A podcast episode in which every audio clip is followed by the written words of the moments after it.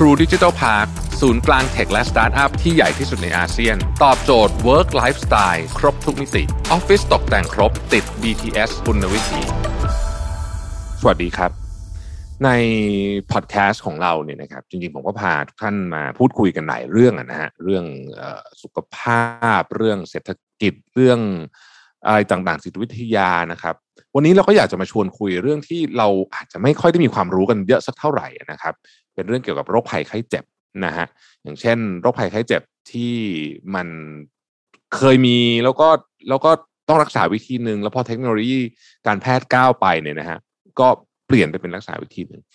แต่ว่าวันนี้โรคที่จะคุยก็ไม่ใช่โรคที่เป็นแบบโรคทั่วๆไปด้วยเป็นโรคที่หายากนะครับ ยากจะวินิจฉัยนะครับ พบได้ยากนะครับ พบได้ยากก็มีเคสน้อย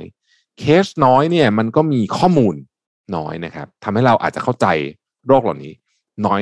น้อยกว่าปกตินะครับ วันนี้จะมาชวนคุยเรื่องโรคหายากชนิดหนึ่ง ที่มีโอกาสเกิดขึ้นหนึ่งในสองหมื่นเท่านั้นเองนะครับ โรคนี้ชื่อว่า XLH นะผมเชื่อว่าหลายท่านอาจจะยังไม่ค่อยคุ้นเท่าไหร่นะฮะเดี๋ยวเรามาค่อยๆฟังกันว่าโรคนี้เป็นยังไงนะฮะลักษณะของอาการที่เราสังเกตเห็นได้นะคือ ผู้ป่วยจะมีขาโก่งนะฮะไม่ว่าจะเป็นโก่งเข้าหรือโก่งออกผิดปกตินะฮะ โก่งเข้าก็คือหัวเข่าเข้ามาหากันโก่งออกคือหัวเข่าออกจากกันแบบนี้นะฮะซึ่งส่วนใหญ่เนี่ยมักจะพบในช่วงวัยเด็กนะครับเราจะเคยได้ยินเด็ก ๆ ขาโก่งต่างๆนานาเหล่านี้แต่ว่าอาการขาโก่งมีหลายสาเหตุนะฮะอันนี้โรคนี้ก็เป็นหนึ่งหนึ่งหนึ่งในเรื่องนั้นเท่านั้นเองนะครับโรคนี้มันก็เลยอาจจะรู้จักในวงแคบๆนะครับหลายคนอาจจะไม่ได้คิดถึงว่าจะเป็นโรค XLH นะฮะก็เลยไม่ได้เข้ารับการรักษา ถ้าไม่ได้เข้ารับการรักษาเนี่ยอันนี้ส่งผลต่อการดำเนินชีวิตแล้วก็คุณภาพชีวิตอย่างแน่นอนนะครับ เพื่อให้เกิดความเข้าใจในลักษณะของโรคและทำให้ทุกๆคนได้สังเกตตัวเองนะฮะสังเกตคนรอบข้างสังเกตบุตรหลานของท่านเนี่ยนะครับ วันนี้เราได้รับเกียรติอย่างมากเลยนะครับ จากผู้เชี่ยวชาญด้านนี้ที่เรียกว่าเป็นคนที่ต้องมาได้ตอบคำถามเรื่องนี้ได้ดีมากๆเลยเนี่ยนะครับ วันนี้ผมอยู่กับศาสตราจารย์แพทย์หญิงเปรมฤดีภูมิถาวรหัวหน้าสาขาวิชาโรคต่อมไร้ท่อและเมตาบอลิซึมภาควิชากุมารเวชศาสตร์ คณะแพทยศาสตร์ โรงพยาบาลรามาธิบดี มหาวิทยาลัยมหิดลนะครับ ท่านจะมาร่วมพูดคุยกับเราถึงโรคนี้นะครับยินดีต้อนรับคุณหมอนะครับ สวัสดีครับคุณหมอขอบคุณมากๆเลยนะครับ เป็นเกียรติกับรายการของเราอย่างยิ่งครับ ผม ก็เพื่อไม่เป็นการเสียเวลาขออนุญาตเข้าคำถามเลยนะครับ ก่อนอื่นเนี่ยอยากจะต้องขอรบกวนคุณหมอช่วยอธิบายให้ผู้ชมและผู้ฟังเราได้เข้าใจสักเล็กน้อยครับ ผมว่าโรคหายากต่างๆ เนี่ย จริง ๆ แล้ว มันคืออะไรครับ แล้วเกณฑ์ในการวัดว่าโรคนี้หายากหรือเปล่าเนี่ยเป็นยังไงบ้างครับผมค่ะโดยโดยทั่วไปก็ก็ตรงตามตามชื่อนะคะ โรคหายากก็คือเป็นโรคที่พบไม่บ่อยนะคะ พบน้อย ซึ่งซึ่งคำนิยามก็ก็ต้องแล้วแต่ในแต่ละแต่ละประเทศนะคะ อย่างเช่นอเมริกาเนี่ยก็บอกว่าถ้าโรคหายากก็คือพบน้อยกว่าสองแสนคน อันนี้ก็เรียกว่าโรคหายากแล้วหรือว่าถ้าในยุโรปเนี่ยก็บอกว่าถ้าโรคนั้นเนี่ยมีบัติการน้อยกว่าหนึ่งต่อสองพันอันนี้ก็เรียกว่าโรคหายาก ทีนี้ในบ้านเราประเทศไทยเนี่ยเป็นไงเอ่อในประเทศไทยเนี่ยก็คือโรคหายากก็จะพบประมาณร้อยละห้าของประชากรค่ะ ทีนี้เอ่อโรคหายากเนี่ย ส่วนหนึ่งหรือว่าส่วนใหญ่นะคะก็จะเกิดจากพันธุกรรมนะเป็นโรคทางพันธุกรรมซึ่งซึ่งในปัจจุบันทั่วโลกเนี่ยก็บอกว่ามีประมาณสักห้าพันถึงเจ็ดพันโรคด้วยกันนะคะคซึ่งโรคกลุ่มเนี้ยก็จะค่อนข้างวินิจฉัยยากเพราะว่ามีน้อย แล้วก็รักษายาก การวินิจฉัยบางทีก็ซับซ้อนต้องใช้หลายวิธีกว่าจะได้ได้รับการวินิจฉัยโรคนี้ขึ้นมา แล้วการรักษาบางอย่างก็จะหายายากด้วย เพราะว่าเป็นโรคที่ที่พบน้อยนะคะครับครับ วันนี้เรามาคุยกันเรื่องของโรค XLH นะครับ ซึ่งก็จัดเป็นโรคหายากโรค XLH เนี่ยมันมีจริง ๆ แล้วมันคือโรคอะไรครับ แล้วมันมีสาเหตุมาจากอะไรครับคุณหมอค่ะ คือคือโรค XLH เนี่ยก็เป็นชื่อย่อนะคะ ชื่อจริงก็จะยาวนิดนึงก็คือ X-linked hypophosphatemic rickets นะคะ ถ้าแปลเป็นภาษาไทยให้เข้าใจง่ายๆ ก็คือว่าเป็นโรคกระดูกอ่อนที่เกิดจากพันธุกรรมที่ทำให้มีสารตัวหนึ่งในร่างกายเนี่ยต่ำก็คือสารที่ฟอสเฟตต่ำในเลือดนะคะก็เลยทำให้เกิดภาวะโรคกระดูกอ่อนขึ้นมา อืมแล้วอย่างที่ตอนแรกเราตอนที่ได้ผมได้เกริ่นไปในช่วง intro เนี่ยนะครับว่า อาการขาโก่งเนี่ยเป็นหนึ่งในอาการของโรค XLH แต่ว่าจริงๆ อาการขาโก่งก็มีสาเหตุมาจากหลาย ๆ ปัจจัยด้วยเช่นกันใช่ไหมครับผม อยากให้คุณหมอช่วยอธิบายเพิ่มสักนิดนึงได้ไหมครับว่าอาการขาโก่งเนี่ยมันเกิดขึ้นจากอะไรได้บ้างแล้วแบบไหน ถึงจะต้องคิดมาถึงเรื่องโรค XLH ครับคุณหมอค่ะจริง ๆ ขาโก่งกับขาขาโก่งเนี่ยมันจะมีสองแบบใหญ่ ๆ นะคะ ก็คือโก่งเข้ากับโก่งออก นะคะโก่งออกก็คือว่าอย่างอย่างที่เห็นในรูปนะคะ เราเรียกว่าโบเล็กนะคะ อันนี้คือขาโก่งออกก็คือว่าเราจะเห็นว่าข้อเข่าเนี่ยมันแยกกันนะข้อเข่าแยกกันส่วนข้อเท้ากับขาเนี่ยเท้าเนี่ยก็จะชิดกันนะก็เป็นลักษณะของโบโบเลสนะคะ ก็คือขาโก่งออกกับอีกชนิดหนึ่งก็คือขาโก่งเข้าโก่งเข้าเราเรียกภาษาอังกฤษว่า knock knees นะคะ ก็คือเข่าเนี่ยมาชิดกันนะแต่ส่วนเท้ากับกับข้อเท้าเนี่ยแยกออกจากกัน นะซึ่งสองภาวะเนี้ยเจอในเด็กปกติก็ได้ แต่ว่าเมื่อไหร่เราจะถึงคิดว่าเป็นเด็กปกติ หรือว่าเป็นเด็กที่เป็นโรคขาโก่งที่ต้องหาสาเหตุนะคะ โดยทั่วไปง่าย ๆ ก็คือดูตามอายุ ถ้าถ้าขาโก่งออกเนี่ย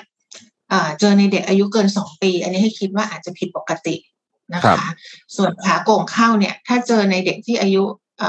สองถึงสามปีอาจจะปกติ แต่ถ้าเจอในเด็กน้อยกว่าสองขวบ เด็กอายุเกินสามสี่ขวบ อันนี้ให้คิดว่า อาจจะเป็นขาโก่งที่ผิดปกติก็คือมีโรคที่เป็นสาเหตุที่ต้องพบแพทย์นะคะ กับอีกประการที่สำคัญคือว่ามีอาการเจ็บเดินไม่ปกติร่วมด้วยหรือมีตัวเตี้ยร่วมด้วยสองข้างไม่เท่ากัน การโก่งไม่เท่ากัน อันเนี้ยเราต่างเราเนี้ยให้คิดว่าน่าจะมีโรคที่เป็นสาเหตุไม่ใช่ขาโก่งปกตินะคะคส่วนส่วนขาโก่งใน XLH เนี่ยก็มีได้ทั้งสองแบบนะคะ เป็นทั้งโก่งออกและโก่งเข้านะคะ ครับ คุณหมอครับเด็กที่มีขาโก่งแบบปกติเนี่ยมันเกิดมาจากสาเหตุอะไรครับ ถ้าไม่ได้เกี่ยวกับเรื่องโรค เราเรียกกันว่าเป็นเหมือนเป็นภาวะนะตามตามปกติของเด็กอะค่ะ เป็นเรื่องของพัฒนาการนะคะ ก็คือบางในศัพท์แพทย์เราก็เรียกเป็นฟิสิโอโลจิกก็คือตามตามสรีระวิทยาของของช่วงวัยค่ะครับแต่แต่ไม่ต้องทำอะไรหมายความว่าไม่ต้องมีการรักษาพิเศษใดๆอ๋อครับ คุณหมอครับ ผู้ป่วยที่เป็นโรค XLH เนี่ยเขาสามารถใช้ชีวิต ได้ตามปกติไหมครับตัวโรคนี่ส่งผลต่อการดำเนินชีวิตทั้งในช่วงที่เด็กที่อาจจะเริ่มเป็นในช่วงเวลานั้นเนี่ยแล้วโตขึ้นมาเนี่ย มันเป็นยังไงบ้างแล้วแล้วชีวิตของเขาเนี่ยจะเป็นยังไงบ้างครับ คือโรค XLH เนี่ยค่ะ ก็จะส่งผลนอกจากทำให้เกิดขาโกงขาโกงเข้าโกงออกที่ว่าแล้วเนี่ย เด็กก็จะมีอาการปวดด้วยเพราะกระดูกไม่ดีนะคะ คือฟอสเฟตที่ต่ำในเลือดเนี่ย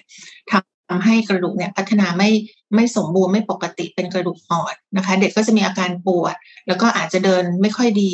ปวดก็คือปวดกล้ามเนื้อปวดกระดูกนะคะ แล้วก็แถมมีตัวเตี้ยด้วย แล้วก็อาจจะมีอาการของระบบอื่น ๆ เช่น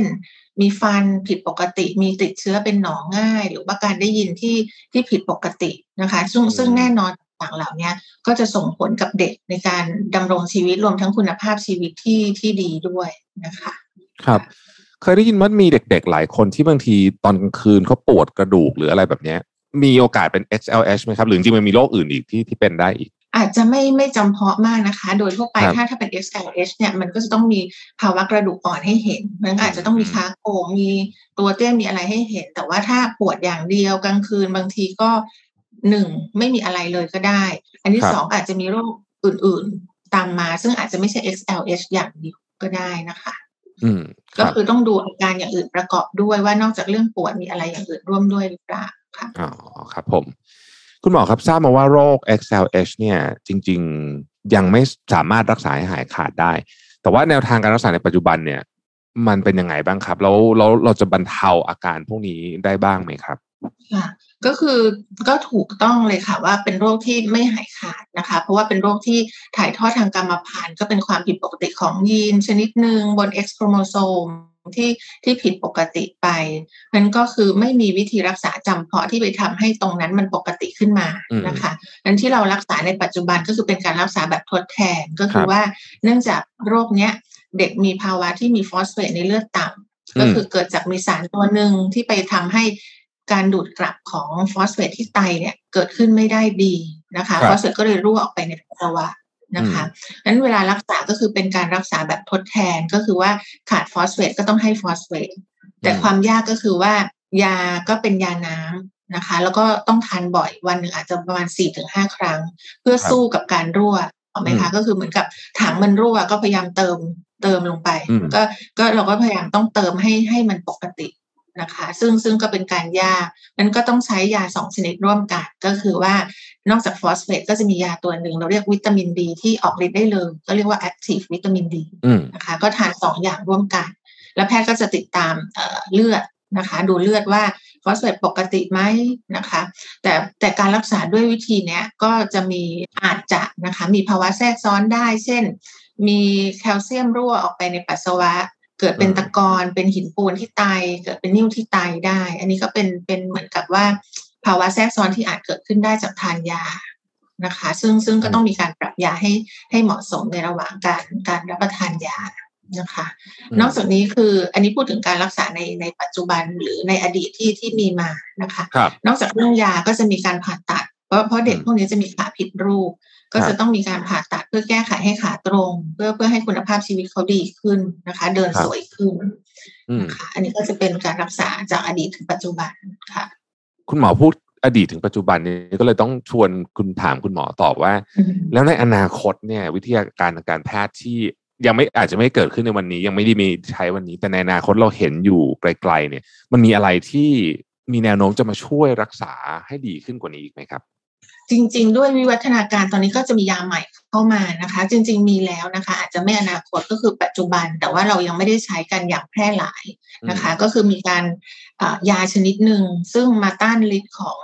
สารที่ทำให้ฟอสเฟตรั่วไปในปัสสาวะนะคะ ซึ่งซึ่งมีการใช้ละในต่างประเทศนะคะ ก็คือว่าเป็นยาฉีดนะคะ อาจจะฉีดทุกสองถึงสี่สัปดาห์ฉีดเข้าใต้ผิวหนังยาตัวนี้ก็จะมีส่วนช่วยในการต้านสารตัวที่ที่พูดถึง ก็ทำให้ฟอสเฟตเนี่ยไม่รั่วไปในปัสสาวะ ก็ทำให้ฟอสเฟตในเลือดเนี่ยอยู่ในเกณฑ์ปกติ ซึ่งพบว่ายาอีกนี้เนี่ยก็ทำให้เด็กเนี่ยมีคุณภาพชีวิตดีขึ้น ก็คือว่าลดอาการปวดกล้ามเนื้อปวดกระดูกนะคะ แล้วก็สารฟอสเฟตในเลือดก็เป็นปกตินะคะ แล้วก็เดินได้ดีลดอาการปวดนะคะ ก็ก็ถือว่าเป็นยาใหม่ที่คิดว่าน่าจะได้ผลดีและอาจจะนำมาใช้ได้ในอนาคตอันใกล้นะคะ ครับผม สุดท้ายครับคุณหมอครับเอ่ออยากให้คุณหมอฝากคำแนะนำถึงจริง ๆ น่าจะเป็นผู้ปกครองมากกว่าเพราะว่าผู้ปกครองน่าจะเป็นคนที่กังวลเรื่องนี้ แล้วก็ต้องเป็นคนจัดการต่างๆ ผู้ปกครองที่มีบุตรหลานที่อยู่ในข่ายของ XLH เนี่ยว่าควรจะทำยังไง ควรจะดูแลลูกยังไงดี แล้วก็วิถีชีวิตประจำวันของเด็ก ๆ อะไรที่ควรจะต้องระวังบ้างอะไรแบบนี้ครับ ผมเชิญครับคุณหมอครับ คือคือโดยทั่วไปทำยังไงพ่อแม่ถึงจะสงสัยโรคนี้มากกว่านะคะ ว่าทำไมลูกถึงจะสงสัยว่าลูกเราเป็นโรค XLH หรือเปล่าไอ้หนึ่งก็ง่ายๆเลยก็คือว่าหนึ่งลูกมีขาโกงเข้าหรือโกงออกผิดปกติไหมนะคะ แต่ว่าต้องดูอายุด้วยนะคะ ถ้าสมมติอายุในวัยที่ที่อย่างที่กล่าวไปตอนต้นเนี่ยก็อาจจะยังไม่ใช่อาจจะดูก่อน แต่ถ้าสมมติว่าไม่แน่ใจ หรือว่ามีภาวะเตี้ยร่วมด้วย หรือขาโก่งสองข้างไม่เท่ากันนะมีปวดอันนี้ค่ะก็ก็ควรพบแพทย์เลย เพราะว่าเพื่อจะได้ตรวจหาสาเหตุ ซึ่งการวินิจฉัยโรคเนี่ยก็ต้องมีการตรวจเลือด มีการเอ็กซเรย์ดูดูกระดูกนะคะ ว่ากระดูกมีลักษณะการเป็นกระดูกอ่อนไหม แล้วก็เจาะเลือดมาเลือดมีสารฟอสเฟตในเลือดต่ำไหมนะคะ อันนี้ก็จะช่วยในการวินิจฉัยโรคนะคะเบื้องต้นครับผมอืมครับ โอ้วันนี้เนี่ยเราได้รับความรู้ที่น่าสนใจมากเลยนะครับ เกี่ยวกับโรคหายากที่เรียกว่า XLH นะครับผมเชื่อว่าเรื่องราวในวันนี้นี่เป็นประโยชน์สำหรับผู้ปกครองในการสังเกตอาการลูก ตั้งแต่เขายังเล็ก ๆ อยู่นะครับ แล้วก็ตอนถ้ามีขาโกกต่างๆ ที่คุณหมอได้อธิบายกรุณาอธิบายให้เราไปแล้วเนี่ยก็ต้องไปดูแล้วก็ลองดูว่าเสี่ยงที่จะเป็นโรคนี้ไหมนะครับ ถ้าหากสงสัยว่าลูกเข้าข่ายก็อย่าลืมไปตรวจเพื่อจะได้รับคำแนะนำนะได้รับการรักษาอย่างทันท่วงทีนะครับ สำหรับวันนี้ต้องกราบขอบพระคุณศาสตราจารย์แพทย์หญิงเปรมฤดีภูมิถาวร หัวหน้าสาขา วิชาโรคต่อมไร้ท่อและเมตาบอลิซึมภาควิชากุมารเวชศาสตร์คณะแพทยศาสตร์โรงพยาบาลรามาธิบดีมหาวิทยาลัยมหิดลเป็นอย่างสูงนะครับ ที่มาร่วมพูดคุยกับเราในวันนี้ แล้วพบกันใหม่ใน episode ต่อไปนะครับ ขอบขอบพระคุณนะคุณหมอมากนะครับค่ะขอบคุณค่ะ True Digital Park ศูนย์กลาง tech และสตาร์ทอัพที่ใหญ่ที่สุดในอาเซียน